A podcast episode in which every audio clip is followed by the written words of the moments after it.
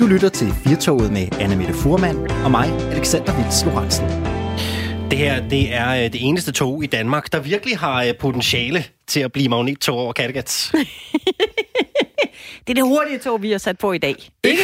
Fordi solen skinner, dagen er blevet længere. Vi har simpelthen brug for et magnettog, Alexander. Det skal gå øh, tjept. Der er fart på. Der er blå himmel. Der er i hvert fald noget blå himmel derude foran, øh, foran vinduerne her, hvor vi står i, øh, i Aarhus. Jeg Og- håber virkelig også, at solen skinner over hele Danmark. Og som sædvanligt, så har vi øh, blandet en øh, god øh, pose bolcher. Vi er klar med et spændende program. Der er lidt for en hver smag i dag. Og blandt andet, øh, Anne Mette, skal vi tale om pension. Og så er det jo nærliggende at spørge dig. Nu talte vi jo om øh, det der med at være ulykkelig i går, når man nærmer sig 47,2 år. Og når man, ja. Når man er ved at nærme sig det, så skal man måske også... Eller så må man håbe, at de fleste har tænkt på deres øh, pension. Ja. Hvilke, hvilke planer har du for, øh, for pensionen? Ja, så nu kommer jeg jo til at, at udstille mig selv, ikke? Og for at det ikke øh, skal være øh, helt dårligt, så har jeg dog sparet lidt øh, pension op øh, i løbet af mit arbejdsliv. Men øh, i de år, jeg har været selvstændig, hvor jeg ikke har lavet andet end det, altså så har der bare ikke været penge til at, øh, at lægge til side. Og jeg er også en af dem, som når jeg begynder at, øh, du ved, google mig frem til, hvad hvad er det egentlig, der vil være det smarteste for mig at gøre her? Jeg er også øh, skilt, så der er, ikke, øh, der er ikke de regler, jeg skal sætte mig ind i. Hvad, hvad gør jeg, når man er gift og alt det der? Så der er kun mig, men alligevel så er det sådan lidt ligesom... Øh, jeg gør det lige i morgen. Du Ja. ved, Jeg kan lige, jeg kan lige, jeg googler det lige i morgen, fordi pensionsopsparinger, når man er selvstændig og CVR-nummer, hvordan gør jeg så lige det? Og har jeg egentlig råd til at lægge noget til side, fordi det er jo tit et problem. Øh, I hvert fald, hvis man er den eneste, som har tjent pengene. Man har ikke penge til at lægge til side. Fremtiden kan også være uvis. Lige præcis. Man kan lave en øh, bestseller en dag, men det kan også godt være, at man ikke gør. Så det er faktisk meget smart. Er du sådan en, der har oh. sparet op i 100 år? Jamen, jeg, jeg siger jo til mig selv, at, øh, at der er lang tid. Ikke? Altså, sådan som øh, de politiske vinde blæser, så kan jeg jo sikkert ikke gå på øh, pension, før jeg bliver 80. Nej. Så jeg har ikke tænkt øh, særlig meget på det. Jeg har noget opsparet, ja, øh, fra, fra tidligere ansættelser. Mm. Så øh, der ligger der noget. Så jeg er ikke helt på bar bund. Nej. Men jeg vil sige, jeg går ikke og spekulerer ekstremt meget over det. Hvilket Nej. jeg måske burde gøre. Men jeg er jo alligevel lidt bedre stillet, end hvis jeg var en kvinde, kan jeg forstå. På nogle punkter. Ja, det er vi nødt til lige at tale lidt om i dag, Alexander. Fordi det er faktisk sådan, at øh, kvinder stadigvæk er dem, som er dårligst øh, til at sætte sig ind i, hvordan er det egentlig med min pension, og hvis jeg som kvinde er gift med en mand, der har mange penge, hvordan er det så, hvis vi bliver skilt? Er der lavet noget særeje? Hvordan er ordningen øh, og fordelingen, øh, når vi bliver skilt? Øh, det ved vi fra statistikken. Det er bare noget, jeg står og siger. Vi ved fra statistikken, at selvom kvinder er blevet bedre til at øh, lægge til side til pensionen, så er de stadigvæk dem, der i forhold til mændene øh, er dårligst til at få, øh, få det fikset, og, og også dem, der har sparet mindst op. Det skal vi øh, snakke meget mere om her i løbet af eftermiddagen. Annemette, øh, nu er du jo ikke sådan decideret et øh, fodboldmenneske, men øh, kunne du nu forestille dig, hvis man nu var en øh, ung, dygtig, frisk fodboldspiller, hvad ville så være øh, det absolut største skridt i karrieren? Hvad ville være kronen på værket for en øh, dygtig fodboldspiller? Det er så dejligt, du spørger, fordi det ved jeg jo simpelthen ikke. Det ved jeg jo simpelthen ikke. Altså, jeg ved jo godt, at, at vi skal en tur til Barcelona, men, øh, men jeg er simpelthen for dårlig til at vide, hvor mange penge og hvor meget øh, attraktivitet der er i de forskellige klubber, men, men, men gør mig endelig klogere. Det er på det. Martin øh, Braithwaite, vi skal tale om, som Ja. ja. mange øh, jo nok øh, kender fra øh, tiden i øh, IFB, i Esbjerg øh, Boldklub. Lige nu der florerer der jo en øh, masse rygter om, at han er på vej til øh, FC Barcelona. Camp Nu, det kan blive det nye kontor, så at sige, for øh, Braithwaite.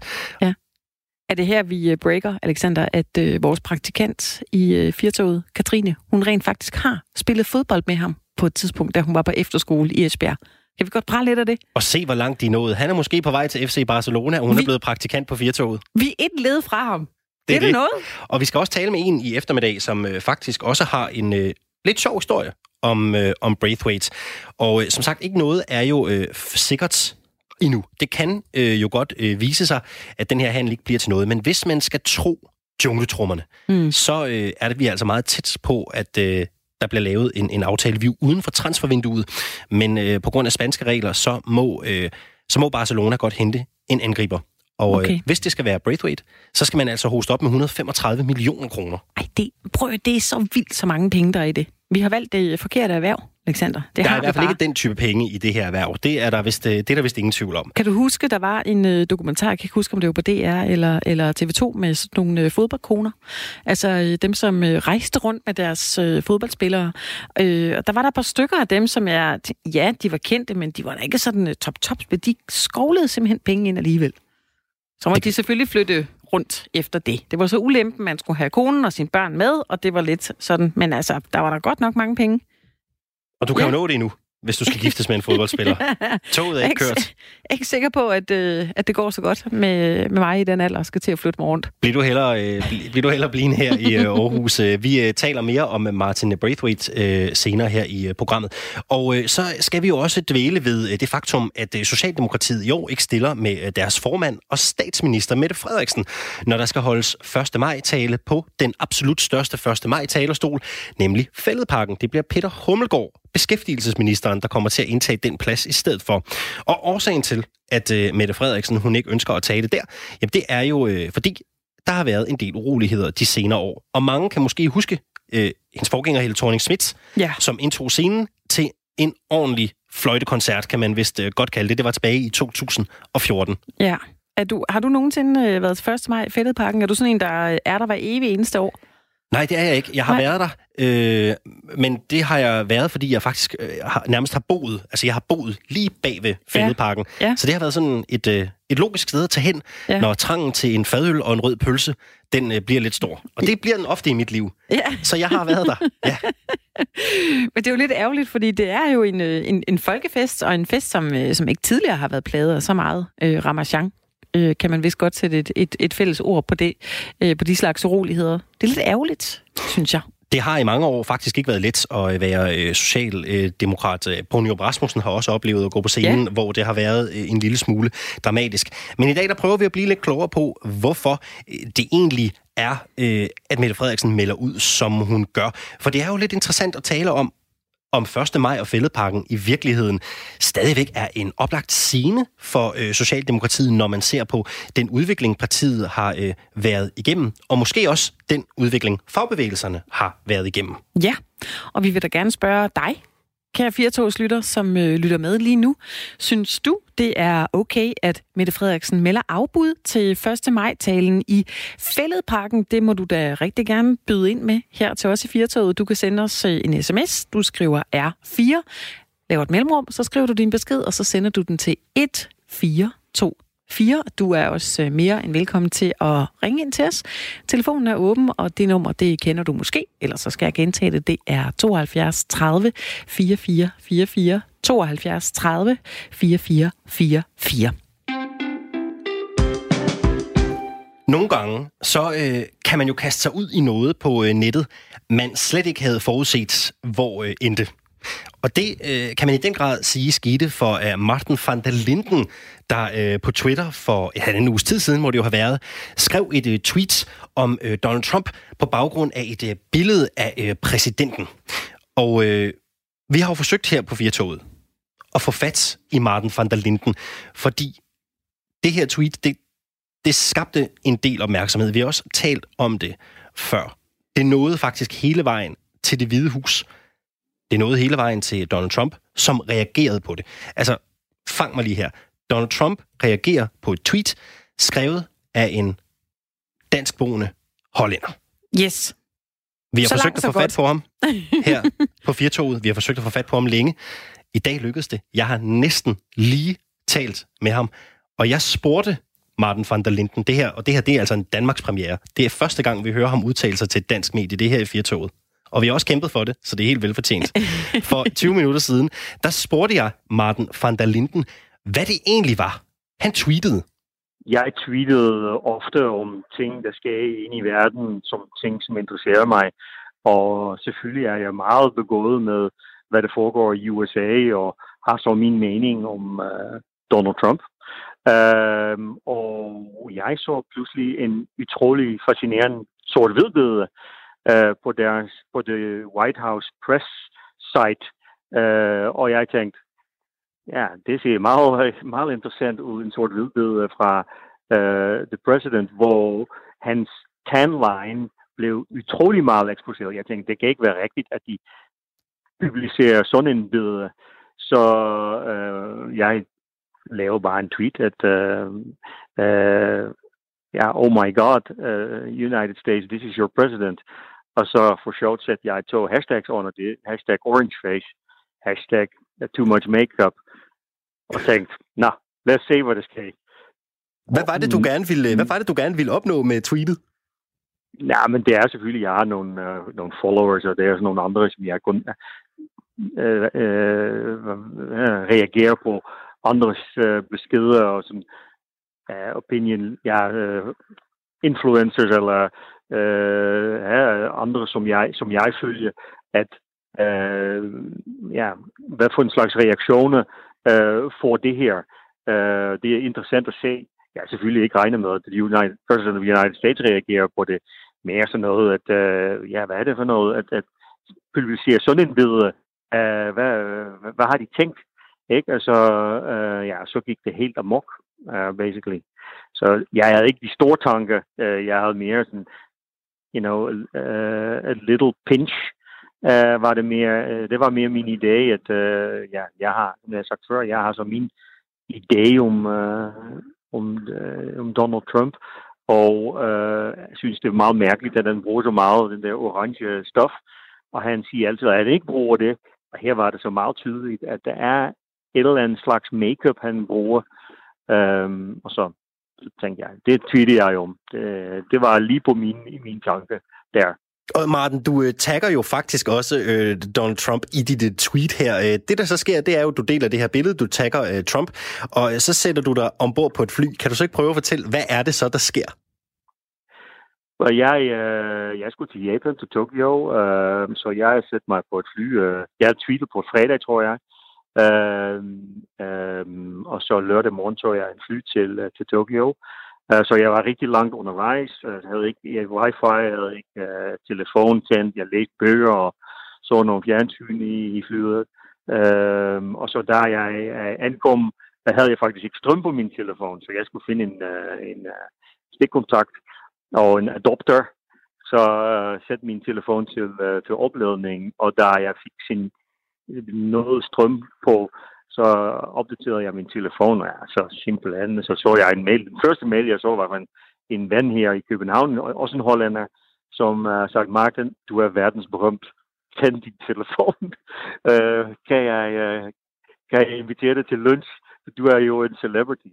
Jeg havde ingen anelse, hvad han snakkede om, og, uh, og så kiggede jeg i min telefon, og så havde jeg opkald fra uh, radio, jeg ikke opkald, men mails fra uh, radiojournalist uh, fjernsynsjournalist, uh, The Washington Post, uh, you name it. Det er og uh, 5 millioner views på min tweet. det var sindssygt. Og hvordan finder du ud af, at, fordi der er jo en årsag til det her, det er jo, som du selv forklarer, det er jo, at Trump har været inde og kommenteret dit, dit tweet. Altså, da du, hvad er det, lad os lige få, få klarlagt, hvad er det, Trump han skriver i sit tweet? At Trump skriver, at det er fake news, obviously at uh, det her obviously en photoshopped billede. Uh, det var det så ikke. Det var en af hans egne billeder. Uh, og så uh, skrev han, but the hair looks good. And, um, ja, jeg kan ikke huske det sidste, hvad var det? Uh, um, still going strong or something. Um, og, you know, something, nej, det sidste skrev han noget om, uh, you know, uh, anything, anything to demeanor me. Um, så fake news, I look good, don't worry about it. Uh, you just try to bring me down, something like this. Det skrev han. Uh, ja, så gik det selvfølgelig uh, berserk, fordi han er jo uh, the world's most used, uh, the, the, the, the busiest Twitterer. Um, så, så får man en hel del uh, reaktioner. Og jeg bliver nødt til at spørge dig, hvad tænkte du, da du kommer ind, du får strøm, du får signal, og så ser du, at Trump har svaret på dit tweet? Altså, hvad løber igennem dit hoved?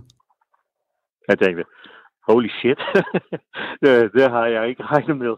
Uh, what, what, what is this guy doing, tænkte jeg. Ikke? Altså, um, at blive opsat af en mini, mini-person som mig, øh, en mini-influencer, som jeg kalder mig selv, øh, at han reagerer personligt på min tweet. You know, det er jo, jeg tænkte, this man is, uh, is crazy. Det tænkte jeg. Så uh, who on earth would do that? Uh, det, øh, uh, ja, hans, hans faste followers, de synes, at uh, de, de, de kan ikke se nogen dårligt og godt ind i det. De, de synes bare, at alt, hvad han siger, er godt. Men en hel masse mennesker tænker, why is the most powerful person in the world doing this? Ikke? Så det er, uh, det, sådan nogle tanker havde jeg også. Hvorfor reagerer han på little old me? This guy is not, uh, han er ikke helt 100%, det tænker jeg. Men ikke desto mindre, så var det jo det, han øh, gjorde. Du var selv lidt inde på det, og, øh, og det kan man også øh, læse, hvis man øh, har læst øh, i, i de hollandske medier, at, at du bliver nærmest øh, bombarderet med interviews. Øh, det er øh, ja. jo blandt andet Washington Post, øh, der rækker ud og spørger, om du ikke har lyst til at være med. Der er også flere talkshows, der spørger, om du har lyst til at kommentere på, på det her. Altså, der havde du jo faktisk sådan en unik mulighed for at tale om, øh, om ikke bare dit tweet, ja. men også dit forhold til Trump. Øh, hvad, var det fristende at stille op? Selvfølgelig var det det. Jeg, en, min, min absolut yndlingsprogram i Holland øh, ringer til mig. Øh, en daily talkshow, og ja, en som jeg, jeg, jeg har... Det, det ser jeg meget, øh, for jeg, jeg er hollands, i Hollands fjernsyn. Øh, det var meget fristende. Desværre var det selvfølgelig sådan, at jeg var i Tokyo, så jeg kunne ikke rigtig øh, være med fysisk i den talkshow. Og så er det sådan selvfølgelig, efter en uge, når jeg er tilbage øh, i, i, uh, i Danmark, uh, altså er det jo relativt old news. Uh, jeg lavede en aftale med, uh, med dem, at, at vi, vi, vi, vi tager i kontakt igen. Men, ja, det var meget fristende. Men, men uh, Washington Post for eksempel, den journalist, som uh, ringede til mig, det er en meget kontroversiel journalist. Uh, jeg kan godt lide ham, men jeg ved bare, at uh, rigtig mange republikanere kan ikke lide ham. Så øh, det er ikke, ja, man skal ikke jeg ved ikke, øh, hvad, hvad vil det give mig at, at gøre det, at, at udsætte min person øh, der i, øh, i USA, hvor jeg ved allerede, at det ligger meget, det ligger en lille smule sensitivt øh, for noget. Øh, så ja, så jeg, jeg, jeg sagde nej tak til det. Jeg lavede en interview, der var med den hollandske avis, som du refererer til, og øh, Uh, og der endte det på næsten forsiden, så det var, det var også en sjov oplevelse. Men hvad gør man, når ens tweet det bliver delt så mange gange, man bliver kimet ned af pressen? Altså, jeg tænker jo umiddelbart, at man får lyst til simpelthen bare at lukke sin konti ned og sige, prøv at høre, jeg, jeg tager lige et par dage, øh, jeg tager lige et par dage offline. Ja. Hvad, hvad gjorde du? Jamen, det gjorde jeg også, fordi jeg var, jeg var så i Tokyo, og det var jo allerede øh, mange times forskel, og, og jeg var der også sammen med min øh, øh, kone, og så vi, jeg øh, skulle besøge min datter, som arbejder i, øh, i øh, Japan. Så jeg kunne være hele delen på min telefon der. Så det havde jeg ikke lyst til. Øh, så jeg, jeg, jeg, jeg satte også lige Twitter på pause der, og øh, satte også Facebook på pause, fordi jeg fik også rigtig mange øh, Twitter-bots øh, på, øh, som, som, som skriver hele tiden samme besked og sender det til dig, og så bliver du tagget i det, og så øh, begynder andre også at tagge det, så det blev sådan en snowball-effekt. Øh, og det var nogle you know, rimelig øh, ubehagelige beskeder faktisk. Øh, så jeg tænkte, okay, det har jeg ikke så meget lyst til. Lad os lige øh, tage en pause, øh, se hvad der sker, øh, og så, øh, ja, så nu har jeg kigget på det igen, så det er jo, the storm has passed. Men nu har du jo også fået en masse nye følgere, Martin, og de har jo øh, givetvis høje forventninger til, øh, hvad det næste træk er for din side. Jeg går ud fra, ja. er, er, der et, øh, er der et næste stunt i uh, dialogen med, med Trump, eller er den nu definitivt lagt på hylden? Ja, ved du, jeg, jeg, jeg, jeg siger altid til mine børn, at jeg er en slags... Øh, jeg siger til mine børn, at jeg vil meget gerne være influencer. Og så griner de om mig, fordi jeg har 250 followers på Instagram eller sådan noget. Men uh, så siger jeg, jamen så er jeg en mini-influencer. Uh, og mini-influencers influencer også. Og jeg tror, jeg har bevist, at en mini-influencer seriøst kan øh, jo influence, uh, fordi det har jeg så gjort med mine 150 followers på Twitter. Uh, så, uh, så det der ja, den der casus er, er bevist, kan man sige. Øh, og nu skal jeg lige tænke over, hvordan øh, jeg, øh, øh, hvilken slags beskeder jeg sender ud i verden øh, ja, i det næste, som, som, de, som de næste. Men, men jeg, jeg tror faktisk, jeg, jeg, jeg holder mig lidt med afstand fra, øh, direkte fra Donald Trump med hensyn til hans øh, uh, orange makeup, tror jeg.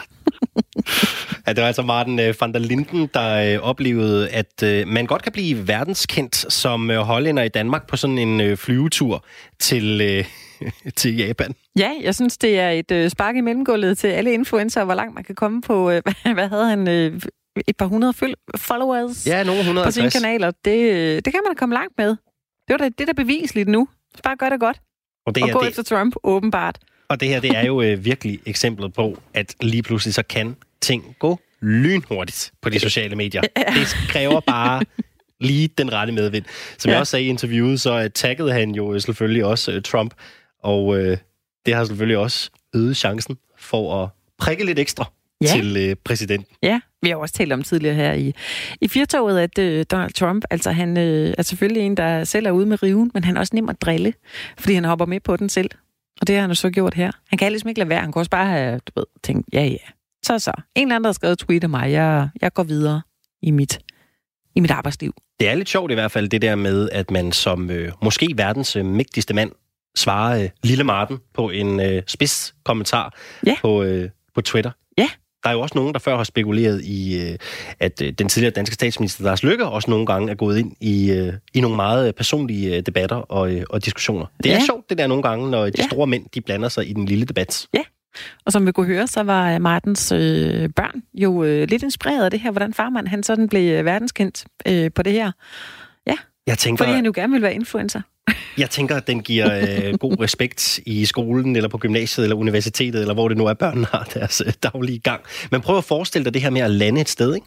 Du har ikke været øh, ved din telefon i, hvad, hvad tager det at flyve til Japan? Det ved jeg faktisk ikke, men det tager vel et døgn, eller et halvt døgn, eller noget i den stil.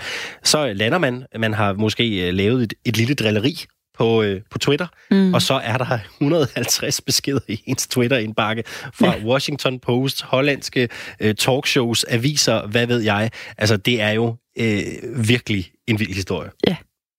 Og nu har vi delt den med jer her på Fito som de første i Danmark. Det siger jeg tit, men jeg synes også, det er fint. at vi godt må Man må godt få lov til lige at, at prale lidt. Vi fik ham først. Vi har Sådan. skrevet historie i dag. Det har vi i hvert fald.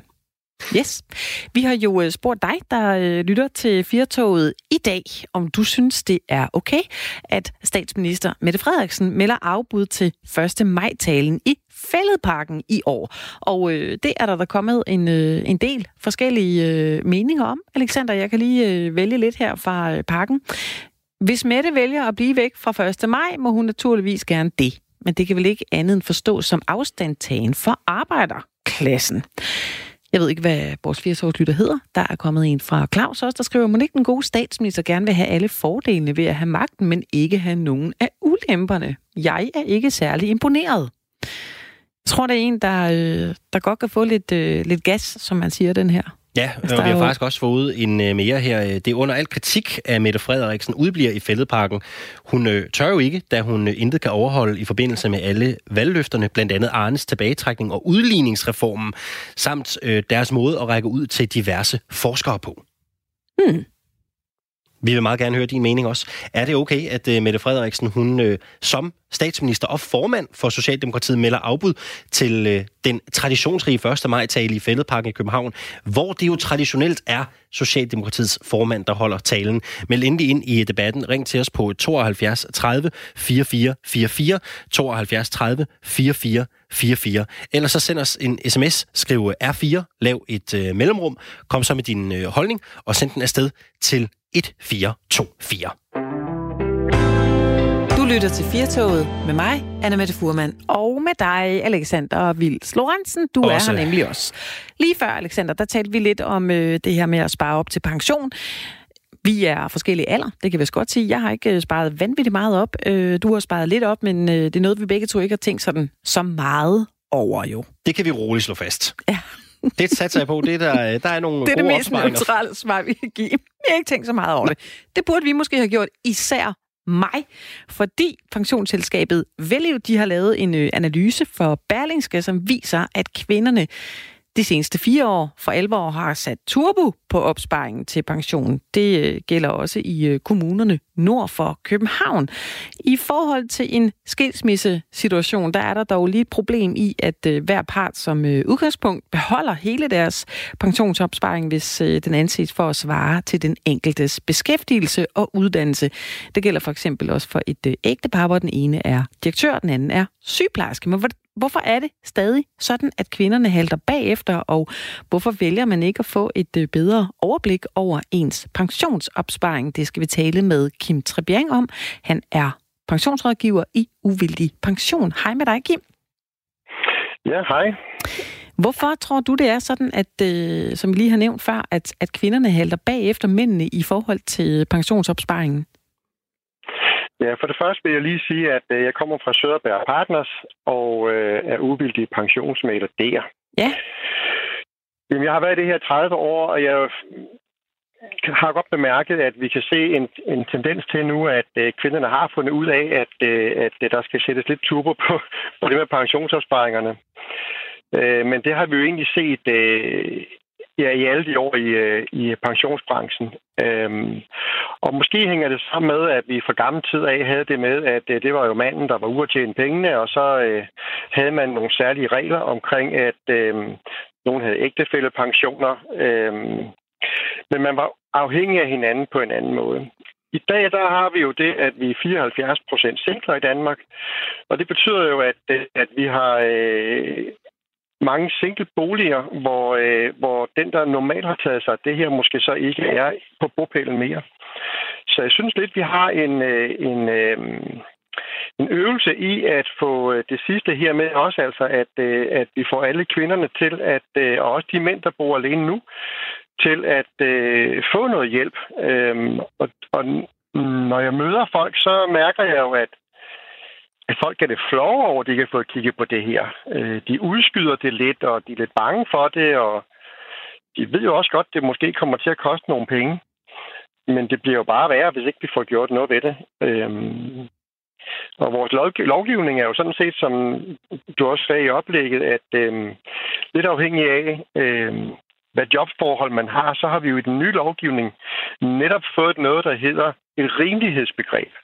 Altså, når man bliver skilt, så kigger man på, om det er rimeligt, at den ene kan beholde så og så meget, og om det er rimeligt, at den anden kan beholde så og så meget.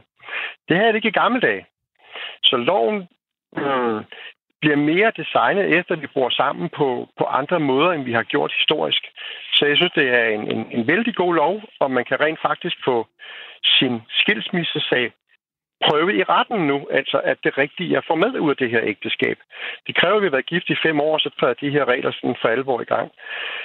Så jeg synes egentlig bare, det handler om at komme i gang med at få prøvet det af, altså. Øhm, så jeg mener, man skulle have noget, noget hjælp, altså man skal ikke være bange for at, at spørge om økonomisk hjælp. Det er lidt som om, at øh, man forholder sig mere til det, som vi hører øh, af dem, der skal sælge os de her produkter. Ikke? Altså, men man har jo brug for noget rådgivning i stedet for, øh, som tager udgangspunkt i den enkelte person. Øhm. Ja. Øh, Kim, kan du lige fortælle, hvad, altså, hvad kan øh, konsekvensen øh, ved enten ikke at styr på det, eller i tilfælde af skilsmisse, når man så skal dele bo og, øh, og økonomi, øh, hvad kan konsekvenserne være ved ikke at have et, øh, et overblik over, hvordan det forholder sig? Jamen, øh, fra hverdagen ser jeg jo rigtig mange eksempler på på konsekvenser. Og det kan jo være, at folk øh, regnede med, at øh, de skulle dele nogle pensioner, øh, og de skulle dele hus, og de skulle dele gæld og sådan noget. Men så finder man jo pludselig ud af, at øh, jamen, den formue, der er sat ind på pension, den, øh, den får jeg pludselig ikke en del af. Og så står man jo pludselig med, med øh, at ikke man har råd til at, øh, at beholde den ejendom, man er i, og man har ikke råd til at beholde den ud i pensionsalderen. Så det bliver uplanlagt, om man, øh, om man har råd til det liv, man egentlig havde forestillet sig. Og det er jo rigtig synd, når vi har nogle rigtig gode regler. Ja, men jeg vil lige ved at sige, hvis skyld er det, altså halder vi sådan lidt øh, samfundsmæssigt generelt lidt bagefter, når, når emnet falder på, øh, på pensionsopsparing? Altså tager vi det ikke alvorligt nok? Nej, det gør vi ikke. Altså, det gør vi simpelthen ikke. Øh, der er selvfølgelig mange mennesker, som gør det, og, og de kontakter os jo jævnligt. Men det, der er det... Øh, der, hvor det pludselig bliver alvorligt, altså man, har en, man bliver årsagsmotiveret. Der er en revisor, der er en øh, skat eller øh, nogle venner, man har, som ligesom kommer til at fortælle en, man bør sådan gøre et eller andet her. Der kan vi godt se, at folk bliver motiveret. Men vi ser ikke helt så mange som uvildige mailer, der sådan selv ringer ned og siger, goddag, jeg ved egentlig ikke, hvad det her drejer sig om. Øh, jeg har brug for noget hjælp. Det er lidt som om, at, at man tænker, at jeg ved ikke noget om det her, så kan jeg heller ikke få hjælp til det. Men i virkeligheden, så er det jo lige præcis det, man har. Så skal man lige præcis gå til nogle uvildige øh, rådgivere, som, øh, som møder mennesker præcis der, hvor de er, og får øh, forklaret, hvordan tingene hænger sammen, og får lavet den økonomiske sikkerhed, som, som man nu kan få øh, med den økonomi, man har til rådighed. Så jo mindre viden vi har, jo mere hjælp har vi jo egentlig brug for. Øh, desværre kan vi jo så også blive ofre for øh, pensionsselskaber eller bankers salgsmaskine, fordi nu vil de gerne sælge en hel masse. Øh, men det er bare ikke alle danskere, der skal spare op i vores almindelige pensionssystem. Øh, så det komplekse er jo i, at, at øh, hver femte dansker burde sådan set stoppe med at spare op i virkeligheden. Fordi vi bliver modregnet rigtig meget i den anden ende. Så balancen i det her er, at har vi for mange penge, så bliver vi modregnet, og har vi for få penge, så har vi ikke råd til at, at have noget liv. Så den der balance, det er jo den, at, at, at, øhm, at jeg mener, at man skal spørge om hjælp til, for så bliver det jo en tilfældighed. Kim Tabiang, det er jo ikke nogen hemmelighed, at, at mange øh, har svært ved at sætte sig ind i de her regler. Altså, hvad er gældende, når man taler om pension? Er vi, er vi som samfund for dårlige til at i talesætte, hvor vigtigt det er? Altså, er, er der brug for, at man går ind og, og, og skruer på nogle knapper? Altså, hvordan får man vendt den her, øh, den her supertanker? Jeg er fuldstændig øh, enig i, at, øh, at øh, det er en samfundsting, det her. Altså man kan jo på den ene side sige, at den rådgivning, man køber, koster jo penge, hvis den er uvildig.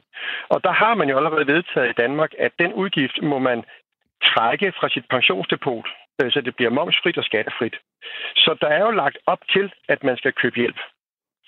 Men, men som samfund, der er det lidt ligesom i gamle dage, hvor man, øh, hvis den ene person havde brug for at gå til psykolog, det fortalte vi jo ikke vores venner og bekendte og, og sådan. Men det har vi fået løst op for, den her øh, berøringsangst med, med, med det her. Så i dag siger alle jo bare, at jeg har været til psykolog og dit og dat, og vi er kommet ud over den her øh, at, at vi må ikke sige, at vi ikke har styr på det her. Og det med at sige, at vi ikke har styr på økonomi og på pensioner, det, det er som om, vi ikke rigtig må sige det højt. Og det er faktisk et samfundsproblem, fordi vores, vores pensionssystem i Danmark er flere gange blevet kåret som Danmarks eller verdens bedste pensionssystem. Og, og, der er rigtig mange regler i det, det, det er jeg med på, men, men det er lavet til, at det kan passe til så mange af os som overhovedet muligt. Så det er simpelthen et eller andet, vi skal over med, at, øh, at, øh, nej, jeg vil simpelthen finde, ikke finde mig i, at jeg ikke har styr på, på det her. Men, øhm, men oplever du, Kim, altså, øh, der, der skal jo selvfølgelig, øh, lidt ligesom hvis øh, man har ondt i en tand, og man øh, lige lader være med at gå til tandlægen, og det går nok, og det kan man lige øh, gøre i morgen. Altså, øh, og så på et tidspunkt, så bliver det lidt pinligt faktisk øh, at gå til den der tandlæge, og så øh, kommer man ligesom aldrig afsted. Øh, kan man lave en sammenligning her med, øh, med pensionsopsparing? Altså, øh, hvilke grunde oplever du som rådgiver, at folk de kommer med, som, øh, som jo ikke har styr på pensionen? Ja. Og man kan sagtens genkende det, du siger med, at øh, nu går det ondt i tanden, så nu vil hellere se at komme afsted. Ikke? Øh, og det, det er lidt det samme, vi oplever her, at, øh, at der skal ske en, man skal stå i en skilsmisse og have et problem. Man skal stå med, at øh, man ikke har råd til sin pensionsordning. Man skal stå med et eller andet akut problem omkring det her, før den store mængde sådan rigtig begynder at rykke på sig. Ej, nu må jeg også finde på noget. Øhm, et godt eksempel er, at øh, en, jeg har kendt faktisk øh, igennem mange, mange år, øh, har fået betalt for meget ind på en pensionsordning, øh, fordi at man har skiftet arbejde midt i et år. Jeg finder så ud af, at, øh, at øh, forsikringsforholdene ved tab og erhvervsevne og så videre overhovedet ikke er eksisterende på hendes ordning. Øh, og så går vi i gang med at arbejde med, at vi skal det hele. Men i samme øjeblik, at skatteproblemet er løst, så falder interessen væk, fordi nu er den her ambulancetjeneste her, altså den øh, altså brændslukning er lige foretaget, det, det gik over, det gør ikke ondt i min tand mere, nu kan jeg godt køre videre igen. Øhm, det, det ser vi altså nogle gange, at folk ligesom de, øh, de hopper fra, når, øh, når, når det bliver alvor på det her. Så det er jo en fornøjelse, kan man sige. Jeg har også mange kunder, og særligt kvinder faktisk, som både er, hvad skal vi kalde det, øh, sårbare kvinder, der kan være syge, eller øh, det kan være folk, der har haft stress eller et eller andet, som har brug for hjælp. De har erkendt, at hey, jeg kan ikke klare mit liv alene, det er okay, jeg spørger efter hjælp. Så dem har jeg faktisk mange af. Men øh, velfungerende danskere, som har deres liv og bor i deres lejlighed eller deres hus osv., der, der, det forsvinder lidt ud i, at øh, det her det er noget, vi kan klare en gang, og øh, vi tror ikke på det. Eller man har en, en, øh, en lang række grunde til ikke at få kigget ordentligt dybt på det. Mm. Øhm, så så man kan sige, at hvis vi skal rundt den af, så det er jo faktisk dem, som jeg synes, der er fantastiske at arbejde med, hvor man virkelig kan gøre en forskel. Man kan virkelig få dem til at, øh, at få hjælp til det her og få gjort, at der er et sikkerhedsnet, når de bliver ældre også, øh, uden at det ødelægger deres økonomi i dag. Det er jo en fornøjelse, når man møder sådan nogen, og kan få virkelig som uvildig sat noget op, der giver dem tryghed i maven. Ikke? Og så begynder de faktisk at fortælle veninderne, når nu kan du se, nu har jeg fået ro på det, så vil de gerne Ja. Og det er meget sjovt. Sådan er det med kvinder. Hvis der ens veninder siger det, så, så er det godt nok. Det, det ja, kan være, det er den ja, vej. Men, men, men, men lige for at blive lidt ved øh, kvinderne her til sidst, øh, Kim Trabring, så uh, snakker vi jo om i starten, at uh, kvinderne stadig halter bagefter, både med at have styr på det, og også med at få indbetalt lige så meget som mændene. Hvordan tror du, vi kommer det til livs, at, uh, at kvinderne ikke bliver ved med at halte bagefter i pensionsopsparingen? Ja, det er nok en lidt større debat, fordi der er jo også øh, det der ved det, at, øh, at der er både det ved det, at øh, hvis lønniveauet ikke er ens øh, i Danmark helt endnu, så vil det jo også afspejle, øh, hvor mange, når der sættes x antal procenter ind på en pensionsopsparing, så vil det jo også have en forskellig størrelse. Så de forskellige størrelser skal jo så også ses op imod, hvad er det for en lønindkomst, som personen har. Det er jo den ene ting. Øh, den anden ting er jo også, at, øh, at øh, kvinder i dag uddanner sig langt, langt stærkere og, og dygtigere og bedre end, end, end tidligere, og begynder jo så at få masser af fantastiske jobs og tjener rigtig mange penge, og de, der ser vi jo så, at nogle af dem, de begynder jo så nu, som også Velliv har fundet frem til, at der kommer jo virkelig mange, der får sat turbo på det her. Men det kræver jo, at der er økonomisk overskud til det. Øhm, og der, hvor det ikke er det, der, der er det så stadigvæk, at vi har øhm, en udfordring med det. Øhm, og, og, men det vil jo også afspejle sig i det øjeblik, man fik sat sig ned og fik lavet en rigtig øh, sådan en, en pensionsanalyse af, vi kalder det en værdiplanlægning, hvor man går ind og kigger på øh, al formue, øh, friværdier og alt muligt, der tages med i en analyse, så man kan se, hvor det ender hen af. Når først vi kommer ned og får ligesom visualiseret, hvad er det egentlig, det her er, så bliver det pludselig ikke farligt. Og så skal vi nok få taget det her. Og så kommer kvinderne altså med, når de kan se det. Ja, det skal visualiseres. Øhm, det er det, du siger. Ja, ja det, det synes jeg, det virker rigtig, ja. rigtig godt. Øhm, Kim Trebering, pensions, pensionsmælder i øh, Søderberg og Partners. Tak, fordi du var med her hos øh, os i Firtoget. Ha' en god dag. Tak lige måde. Vi taler om øh, Mette Frederiksen fra Socialdemokratiet, landets statsminister, som jo har meldt afbud til at tale i Fælledparken ved Arbejdernes Internationale Kampdag den øh, 1. Maj. Hun har meldt afbud på grund af de senere års øh, uroligheder øh, i øh, Fælledparken, og der tænkes jo nok øh, blandt andet særligt på den episode, hvor hendes forgænger, Helle thorning Schmidt, jo havde meget, meget svært ved at få øh, leveret talen på grund af en, øh, en fløjtekoncert fra de øh, fremmødte, der bogstaveligt talt havde medbragt fløjter og fløjtet for at øh, overdøve hende. Derfor så spørger vi også i dag, om det er okay, at øh, Mette Frederiksen hun øh, bliver væk fra øh, Fælledparken og i stedet sender øh, beskæftigelsesminister øh, Peter Hummelgaard. Vi har fået rigtig mange fine sms'er ind i øh, indbakken. Mikkel skriver, 1. maj er arbejdernes internationale kampdag. At arbejderne ikke er repræsenteret hverken i medierne eller på borgen, er der ikke noget nyt i. Og her øh, spekulerer Mikkel jo nok i, hvorvidt man i dag kan kalde Socialdemokratiet et arbejderparti Ja. eller, eller ej. Øh, Ken Rasmussen har også skrevet ind øh, til os. Naturligvis er det i orden, at Mette Frederiksen udbliver fra 1. maj i Fældeparken.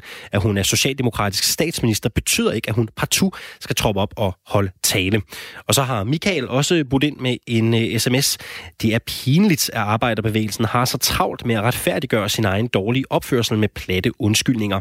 Det er helt rimeligt, at ministeren siger fra. Den opførsel, vi har været vidne til de seneste år, er uhørt, og det viser bare, at 1. maj intet har med arbejderne at gøre, men er blevet degraderet til en gratis fridag med øl, pølser og dårlig opførsel. Ja, hvis du har lyst til at øh, melde ind med dit bud, om det er okay, at Mette Frederiksen i år melder fra til 1. maj-talen i Fælledparken, så er vores øh, sms åben til din holdning. Du øh, skriver R4, laver et mellemrum, og så skriver du din besked, og den smækker du afsted til 1424. Hvis du har lyst til det, så er vores telefon også åben helt frem til klokken 17. 72 30 44 44 72 30 44 44. Og jeg har det sådan øh, personligt selv, øh, at det kan jo være lidt svært, det der med at sætte øh, ord på, øh, hvorfor øh, hun gør, som hun gør, eller om det er rimeligt eller ej. Altså, sådan som jeg ser det, så handler det jo også meget om, hvad det er for et publikum, man gerne vil fange, og måske også lidt om, hvad det er for en politisk tid, vi står i. Ja, og der er også nævnt noget med noget sikkerhed, også, som er blevet lidt mere alvor, end det var tidligere, mm. øh, som selvfølgelig også spiller ind her. Jeg tænker også øh, i forhold til, at nu har man jo øh, i regeringen i Socialdemokratiet talt meget om øh, Arne, der skal have mulighed for at komme tidligere på pension. Mm. Øh, det er en sag, der har fyldt rigtig, rigtig meget, og det er en, en sag, der er lidt svær at, at lande. Og det tænker jeg måske kan være en sag, der gør, at det kan være mindre sjovt som socialdemokratisk statsminister at stå på øh, talerstolen i Fælledparken 1. maj, fordi der nok vil være rigtig mange arbejdere, som lidt ser sig selv som Arne. Ja, de har fløjterne med. Og måske forventer et, øh, et svar. Men hvad mener du? Øh, byd endelig ind med dit øh, indspark her. 72 30 44 44. 72 30 44 44. Den øh, danske fodboldspiller Martin Braithwaite kan være på vej til sit største karrieremæssige eventyr. Spilleren mange herhjemme nok bedst kender fra sin tid i Esbjerg, spiller i dag i City Leganes i Spanien. Men skal man tro de seneste dages rygter, ja, så er Braithwaite på vej mod en fremtid på Camp Nou, der er jo som bekendt af FC Barcelonas hjemmebane. Transfervinduet det er lukket, men på grund af spanske regler, så må klubben godt hente en angriber. Seneste nyt, det er, at der stadig ikke er underskrevet en aftale, og Braithwaites agent har øh, forladt FC øh, Barcelonas øh, træningsanlæg. Men skal man tro den øh, katalanske radiostation RAC 1, så øh, falder der en aftale på plads i dag. Og 135 millioner, det er, hvad Braithwaite skal koste. Men spørgsmålet er jo, hvorfor han skal til Barcelona, hvad det er for en spiller, og hvad han kan bidrage med. God eftermiddag og velkommen til dig, Anders Sten. God eftermiddag. Du er forfatter og journalist på Tipsbladet.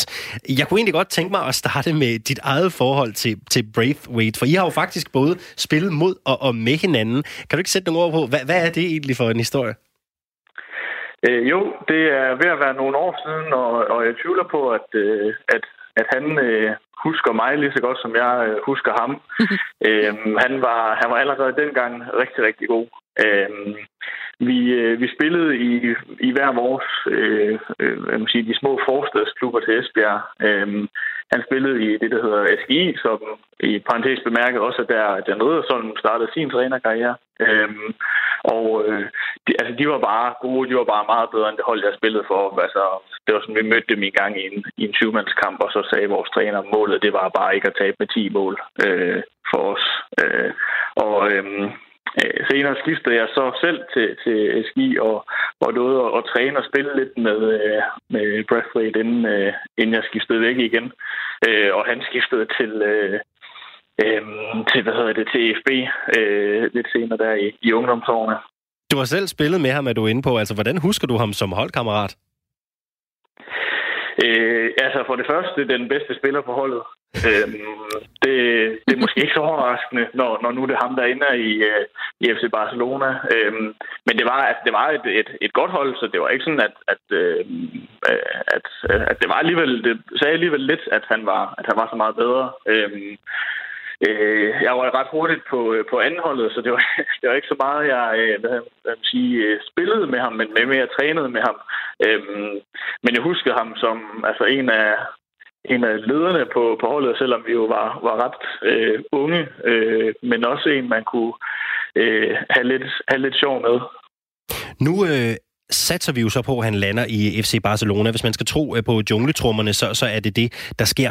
Hvorfor er det, man i øh, Barcelona er interesseret i Braithwaite?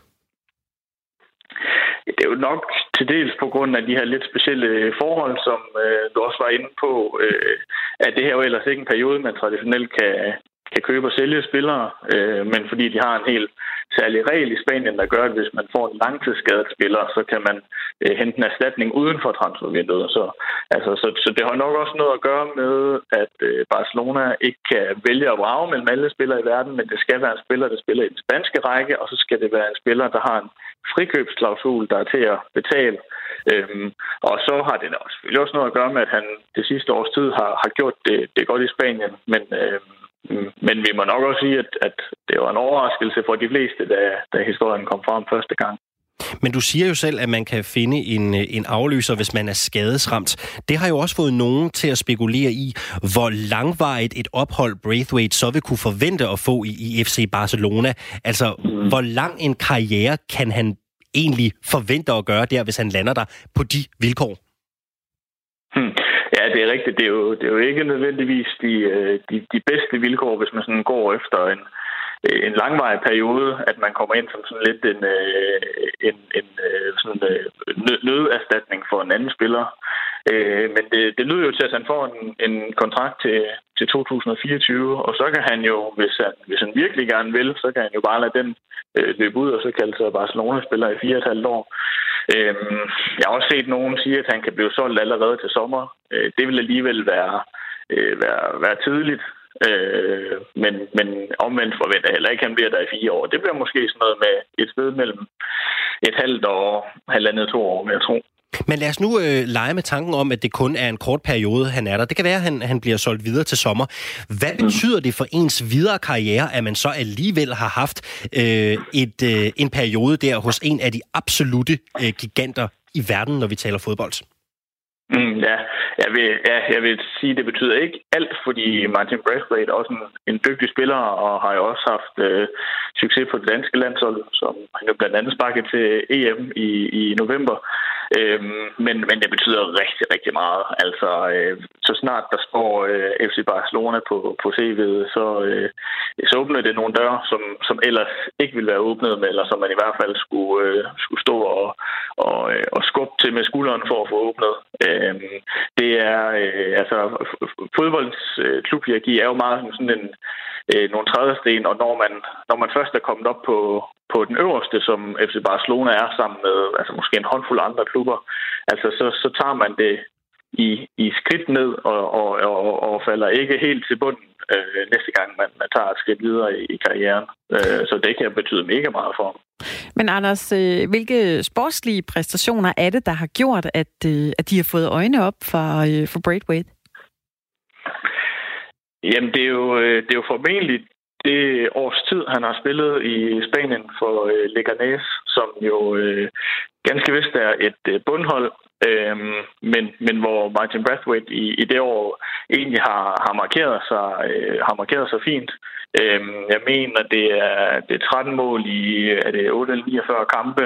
Øh, ikke at det er sådan øh, en, en vanvittig god statistik, men for et af de dårligere hold er, er det egentlig meget pænt, og han var, øh, har blandt andet scoret nogle, nogle mål mod, øh, mod topholdene i, øh, i Spanien, hvilket, hvilket måske også tæller noget. Øh, og så, øh, så var han jo med til at redde øh, holdet fra, øh, fra troende nedrykning i foråret, øh, og det, øh, øhm, det er jo tydeligvis noget, der bliver lagt mærke til.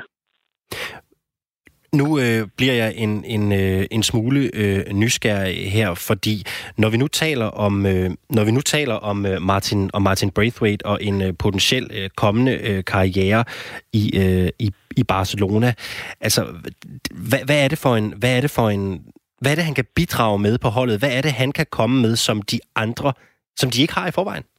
Hvis noget.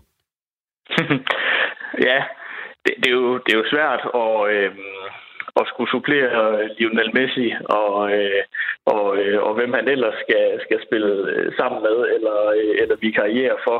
Øh, så, så, så på den måde, så tror jeg, at hans primære funktion øh, bliver at være altså, en mand ekstra. Altså være en, man kan sætte ind, når de andre er skadet, eller har karantæne, eller, eller er træt.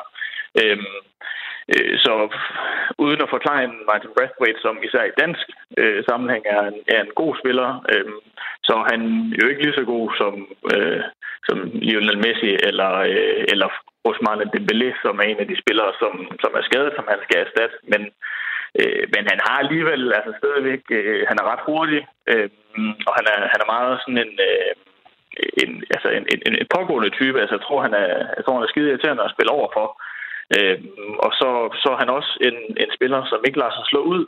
Altså, øh, uanset hvor, hvordan det går, så, så tror han altid på, at han, han scorer næste gang, han får bolden. Øh, han har sådan en, en ukulig øh, tro på sig selv, øh, som, som egentlig er meget sådan, øh, øh, øh ja, kendetegnende for ham.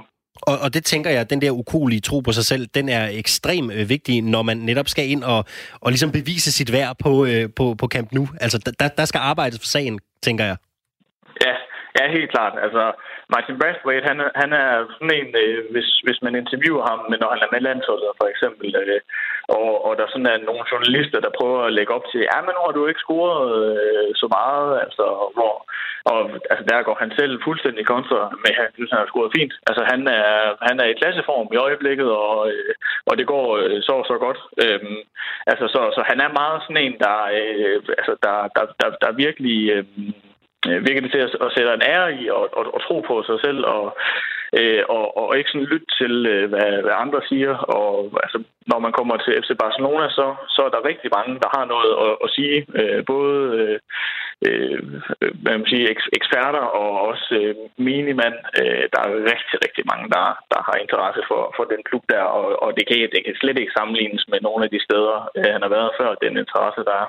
Mm. Anders, øh, tror du, det er, er øh, realistisk, at han ender der? Altså, er der noget, der, der kan gå galt?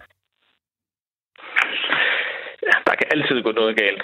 Øh, men jeg tror, det er, det er øh, mere, meget mere realistisk, at han ender der, end at han ikke gør. Altså, øh, der har været så mange meldinger fra både spanske og, og, og danske medier, øh, som, øh, som har kilderne i orden, øh, som, som bekræfter det. Øh, Leganes har jo selv øh, været ude at sige, at, øh, at, øh, at det sådan er, er ved at være op over, og de er, de er bange for at, at miste ham, og at øh, Barcelona har henvendt sig øh, øh, allerede mandag eftermiddag. Øh, så altså, det, det vil være mere overraskende på nuværende tidspunkt, hvis det ikke sker, end at, end at det sker. Her til sidst kunne jeg godt tænke mig at spørge dig, Anders Sten, øh, hvis han nu kommer til FC Barcelona, så siger man, Meske er en klub, altså det er mere end en klub.